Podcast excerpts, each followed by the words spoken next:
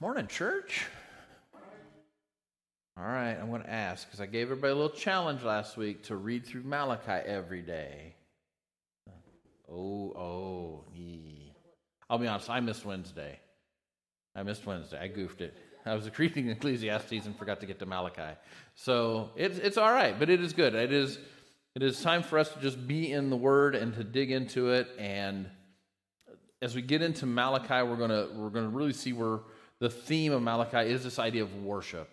And what that means, what is true worship, is, is we've seen in our songs today, um, and how that leads into to this. So let's take a look. Malachi chapter 1, verses 6 through 14. That's where we're going to be at today. So let's go ahead and hear the word of the Lord. A son honors his father, and a servant his master. If then I am a father, where is my honor? If I am a master, where is my fear? says the Lord of hosts to you, O priests who despise my name.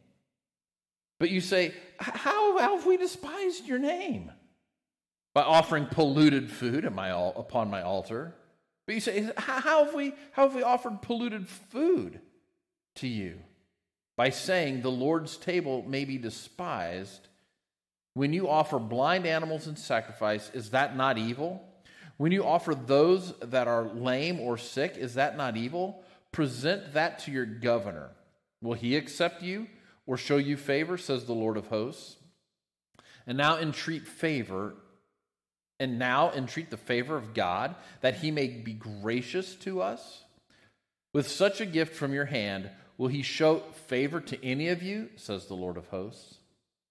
Oh, that there were one among you who would shut the doors that you might not kindle on kindle fire on my altar in vain. I have no pleasure in you, says the Lord of hosts. And I will not accept an, I will not accept an offering from your hand. For from the rising of the sun to its setting, my name will be great among the nations. For my name will be great among the nations, says the Lord of hosts. But you profane it when you say that the Lord's table is polluted and its fruit, that is, its fruit may be despised. But you say, What a weariness this is, and you snort at it, says the Lord of hosts. You bring what has been taken by violence, or is lame or sick, and this you bring as your offering? Shall I accept that from your hand, says the Lord? Cursed be the cheat who has a male in his flock and vows it, and yet sacrifices to the Lord what is blemished. For I am a great king, says the Lord of hosts, and my name shall be feared among the nations. Let's go to the Lord in prayer. Father, I thank you so much for your word. I thank you for its convicting power in our lives. I thank you for its rebuke to us when we fail you. Father, I thank you not just for that aspect of it, but from the fact that you are a redeeming God who loves us and is willing to forgive when we repent. Father, as we dive into this chunk of, of Malachi and we look at right worship of a holy God, I pray that as we, we dive into this, that you would convict us, you would move in us, you would use this to, to rebuke us and to spur us on to a, a more right worship for, of you. A worship that, that doesn't just honor and glorify you, but is done your way for your sake and for your glory. Father, as we enter into this time of, of hearing your word, I pray that we would respond appropriately to the hearing of your word as you teach us from it today. It's in Jesus' name I pray. Amen. Have you ever stopped to, to think about worship? To really think about it, to like ponder it, to ask yourself, what is right worship, right? Is worship just the songs that we sing in church? Is worship more than that? What does it mean to be in right worship? So these are the sorts of things that we're going to be thinking about and, and diving into in Malachi, right? When we think of words like worship, some of the things we, we don't always think about are words like excellent, devoted, committed, right? We, we see words like excellent, devoted, and committed. We see them associated with, with top athletes, with really good students, with people that are, are business leaders, right? And people take pride in their, in their careers and their hobbies or pastimes, right? We see words like excellent, devoted, and committed. We see these, these are words that we see in obituaries sometimes, right? John Doe was a devoted father, committed friend, and an excellent model railroader right? We, would see that sort of thing laid out in an obituary, or we might see Susie Q was an excellent biscuit baker, committed knitter, and devoted Nemaw, right? We would see those words used in that way, but we don't often hear those words used to describe someone's worship habits. Have you ever stopped to think about that? We don't hear people describe somebody as an excellent worshiper, a committed worshiper, a devoted worshiper always. I want somebody to be able to say that about me. And, and by the way, I want it to also be true, right? that's not just I want to, you know, when, when the time comes and Leah's got to type out my, my obituary for the folks down, down at, the, at the funeral home, I wanted to be able to say, Michael was an excellent worshiper of our Lord Jesus Christ. He was committed, committed to Christ above all else and devoted to his entire being to honor and worship of Jesus. And I want it to be true. I don't want it to just be lip service. See, one of the major themes of Malachi is that the people lack a wholeheartedness in their worship of God.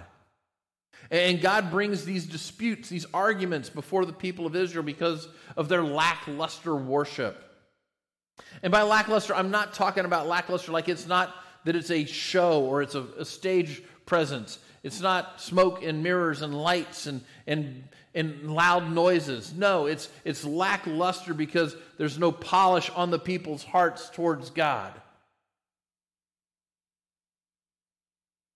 And here we see in chapters 1, verses 6 through 14, we see God offering up this second argument, this second dispute before the people.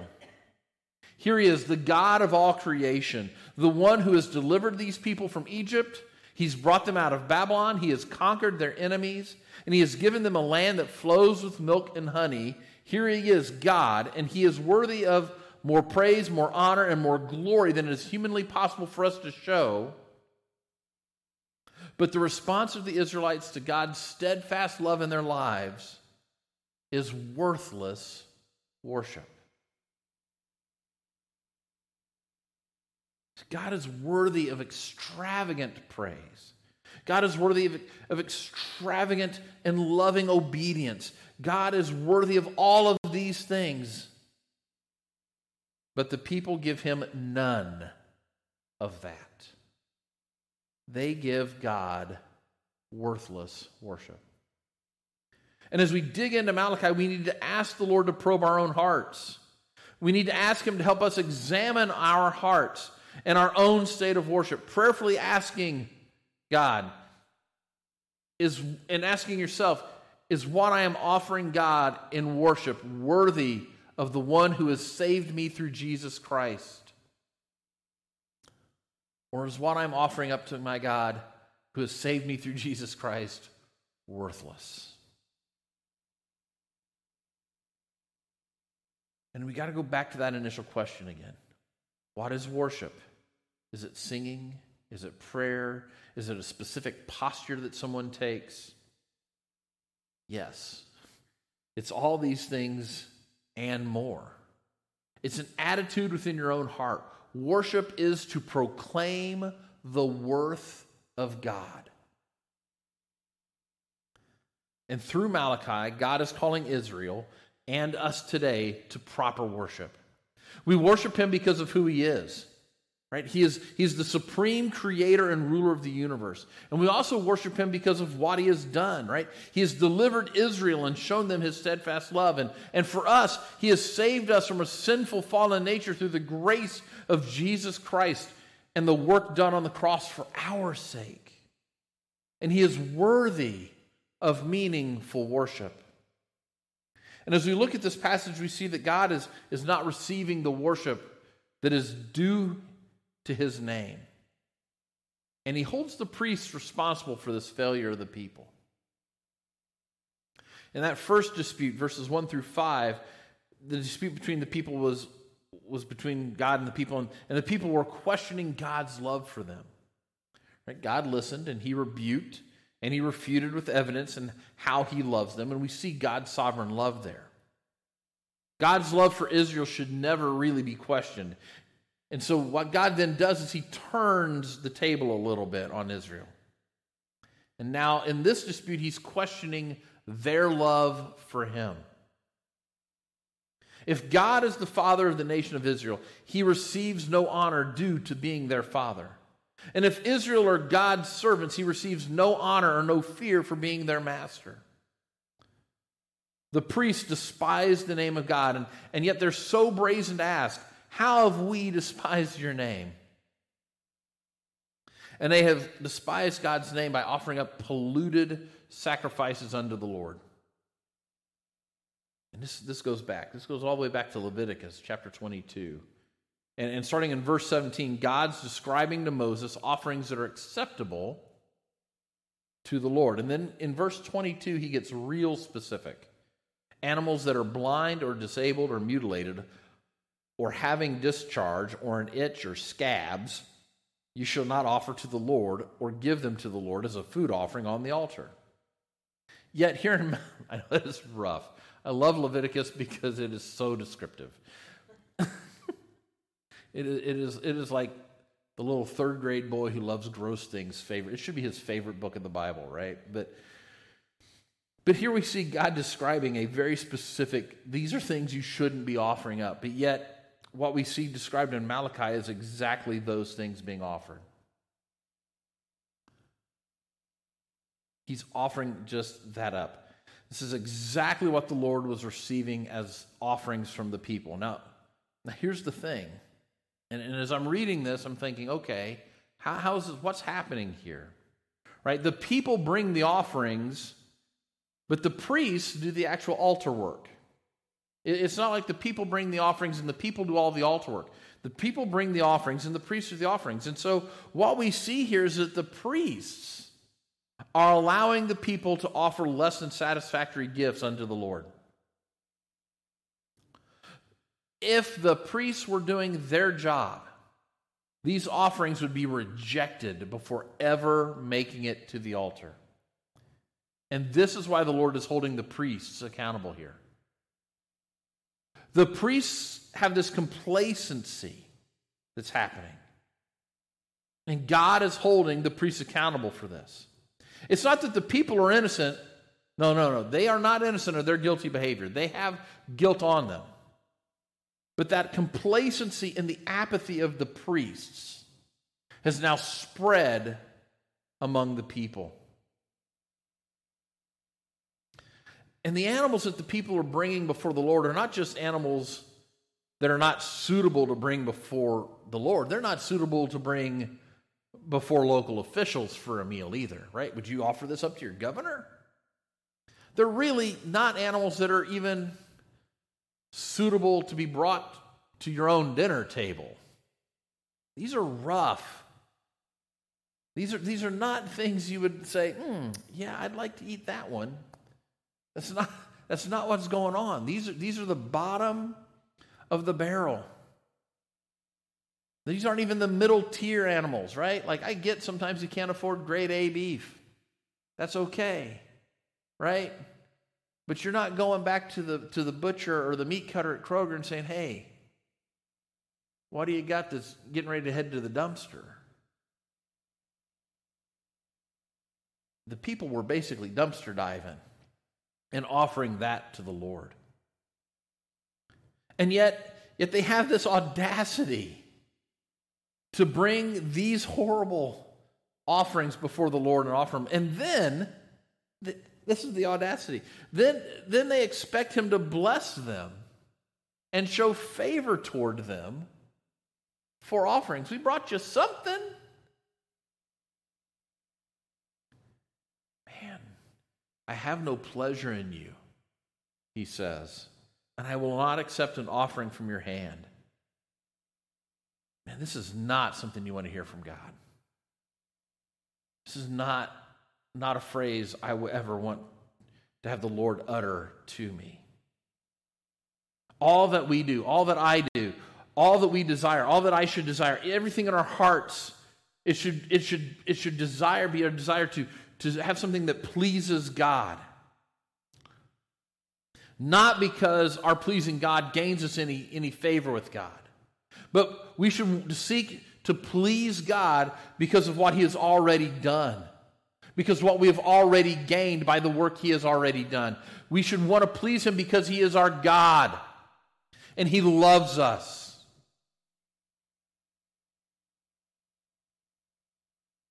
And we see Israel's priests here despising God's name through their offerings.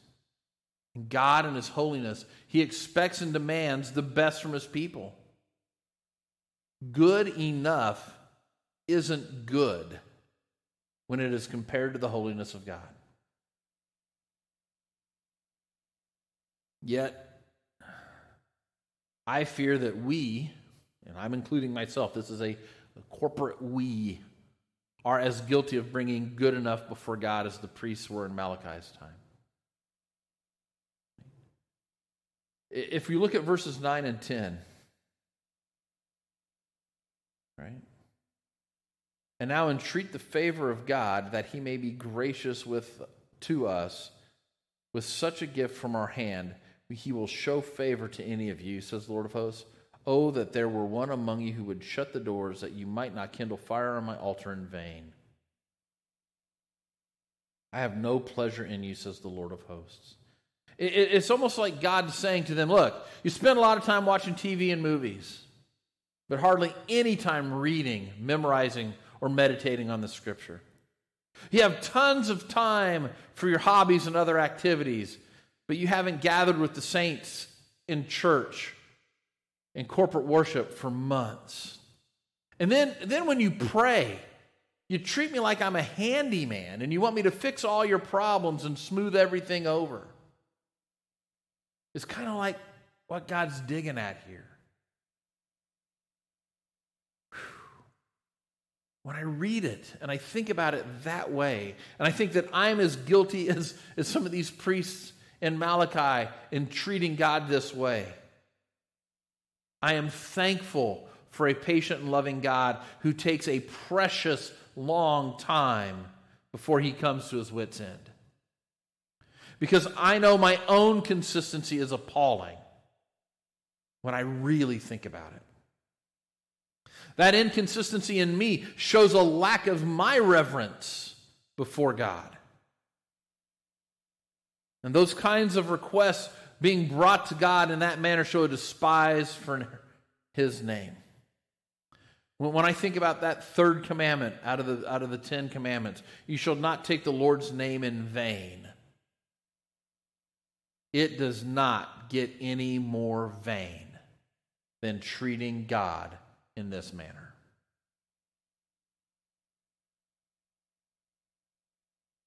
This rebuke that God gives to the priests here in Malachi, this rebuke comes with an important truth that, that we need to hold to.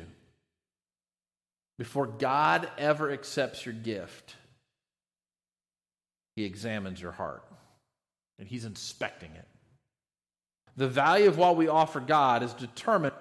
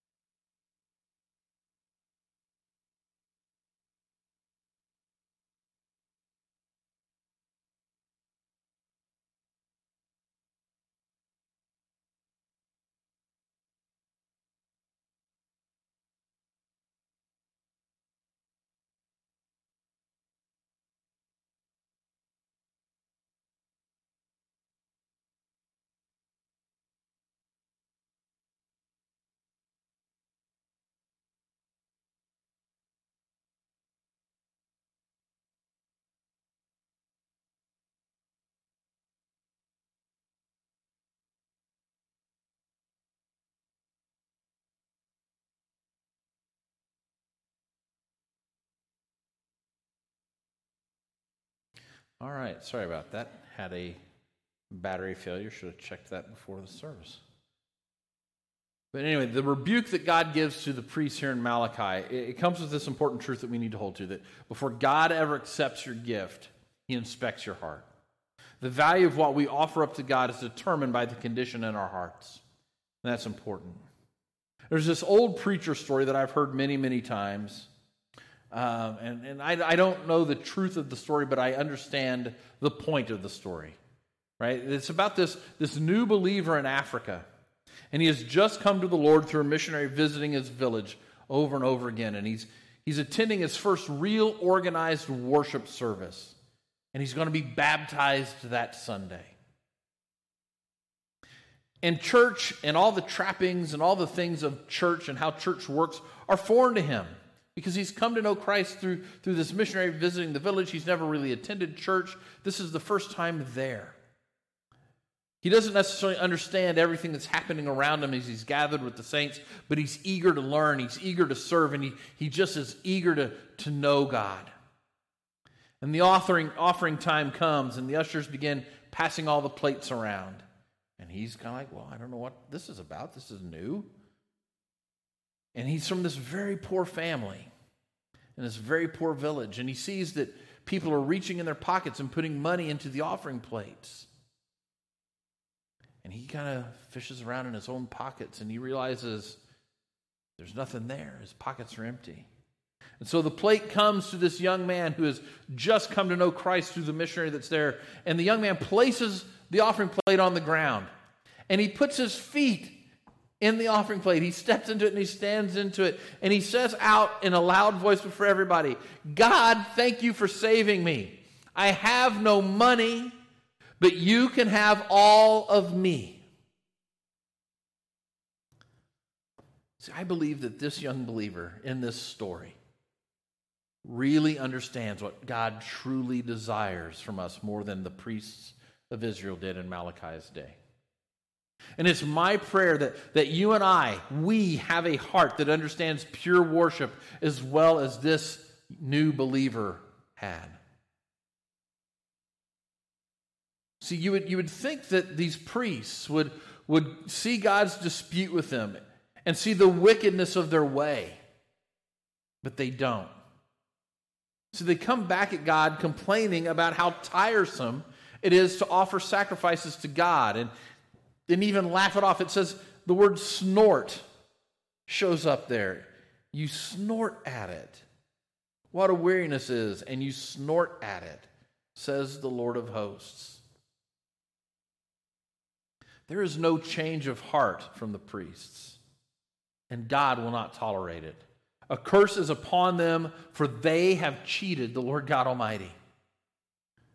See, the idea of serving God and making regular sacrifices to Him has become a burden to the priests and to the people. Worship has become a hardship in their minds and their hearts. Oh, may worship of God never become a hardship to us. May it never be a burden. God has mentioned two types of unacceptable sacrifice up to this point, right? The people were offering lame and sick animals, both were unacceptable. God introduces a, a third kind of unacceptable sacrifice that the people are bringing before Him. Just out and out defective sacrifices. See, the people are bringing animals before the Lord that they have stolen or gotten from some ethical or immoral means. They're not even their animals they're sacrificing. The sacrifice is, is, is costing the people nothing. It's not a real sacrifice. If there's no sacrificing in your sacrifice, it's not a sacrifice. It's not how it works. See, our, our worship is so much more than words, it's so much more than our actions. It's an attitude, it is a state of mind, it is a condition of our hearts. And everything in it, and everything about it is connected to how you view God. When you see God in truth for who He is and for all He's done, your worship will reflect that. Paul writes to us and he says this way I appeal to you, therefore, brothers, by the mercies of God, present your bodies as a living sacrifice, holy and acceptable to God, which is your spiritual worship. Do not be conformed to this world, but be transformed by the renewing of your mind. By that testing, you may discern the will of God, what is good and acceptable and perfect. Malachi is, is speaking to the priests of, of ancient Israel. But we, as followers of Christ, we're priests, right? We have entered into a priesthood of Jesus in coming to Christ, right? We are called to offer up spiritual sacrifices of worship. When we take the time to seriously consider all that God has done for us, what we see God has done for us through Jesus Christ, as we see Jesus as God presenting to us the only one who is worthy of worship and praise. We must respond with true heartfelt obedience.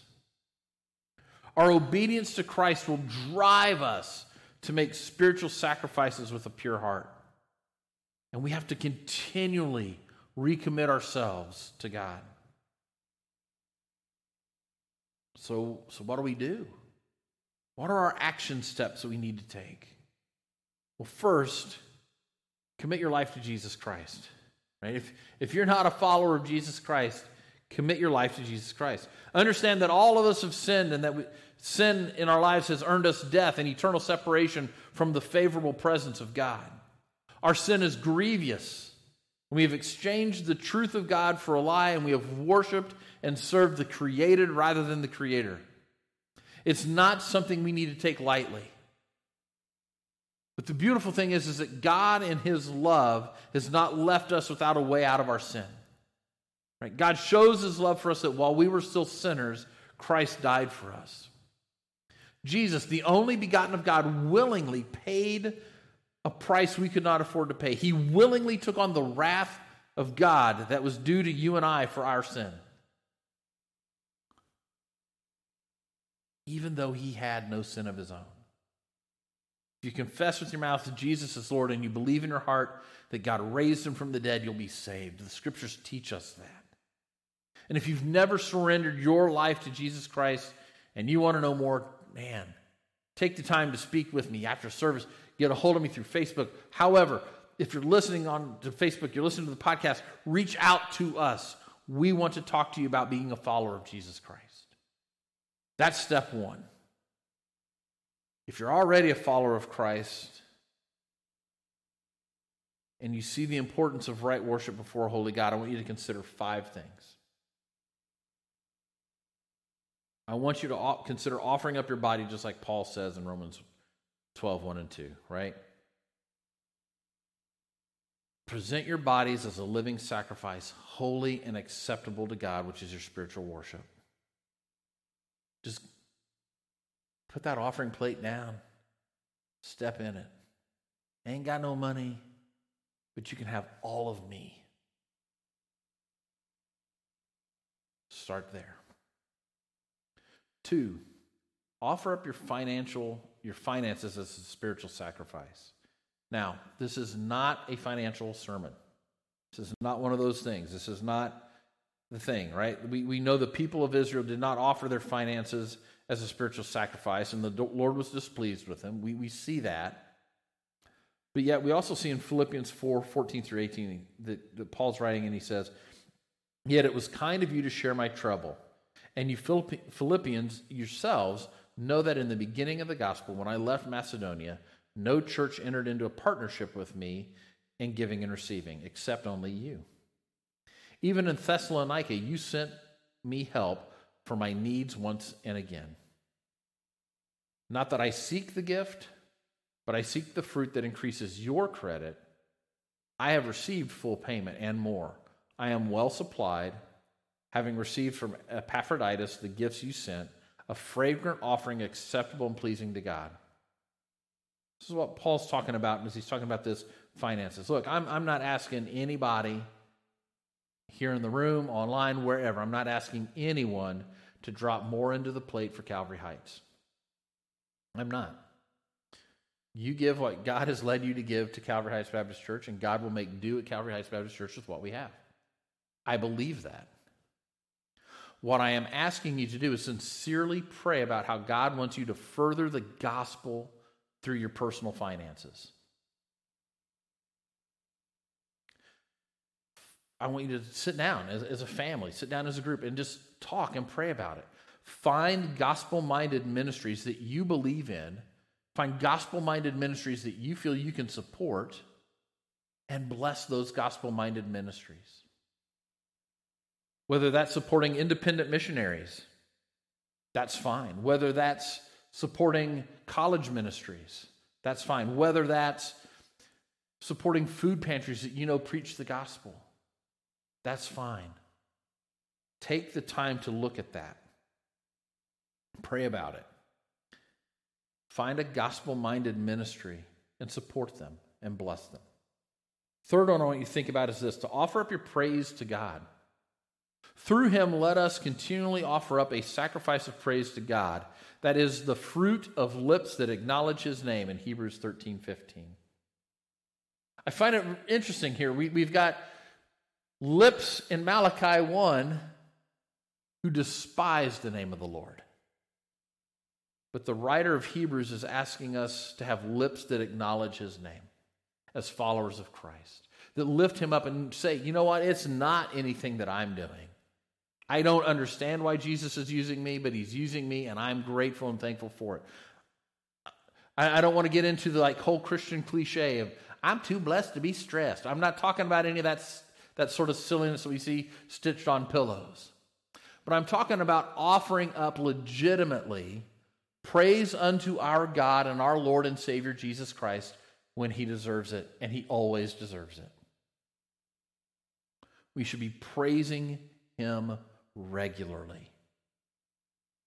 Continually sacrifice, offer up a sacrifice of praise.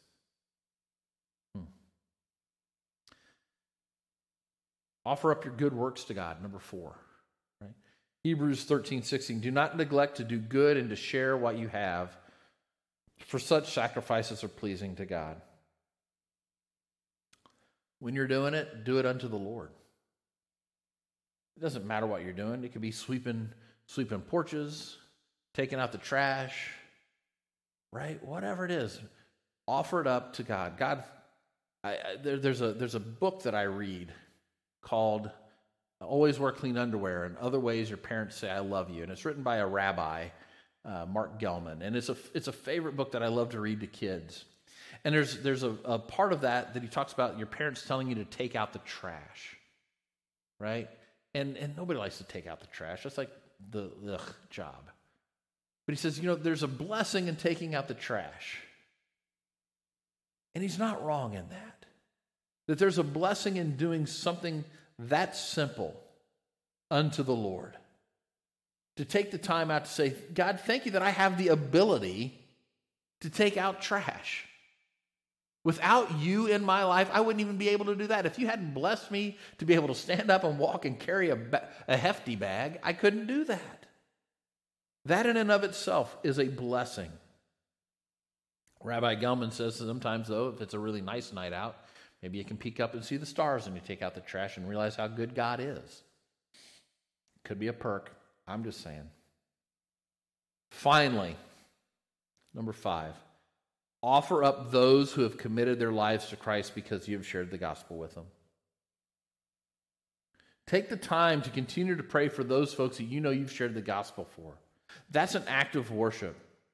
Romans 15, 16 says, To be a minister of Christ Jesus to the Gentiles in the priestly service of the gospel of God, so that the offering of the Gentiles may be acceptable, sanctified by the Holy Spirit.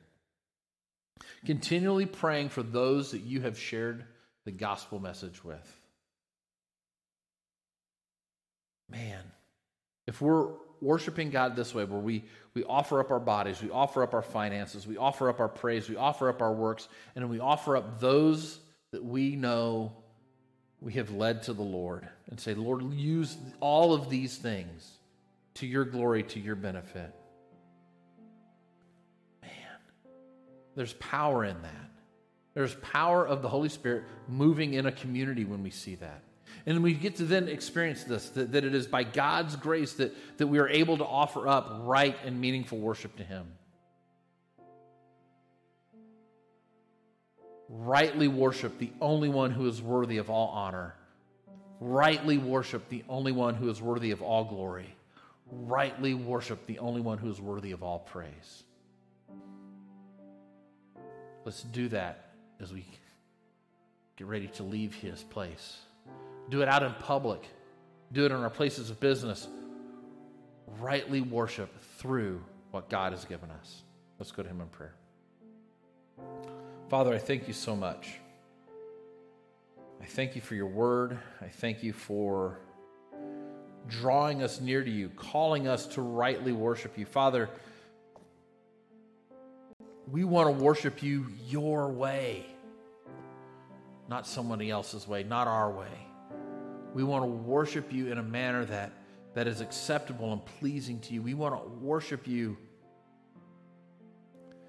and offering up everything we can ourselves, our finances, our praise, our works, and our sharing of the gospel with others.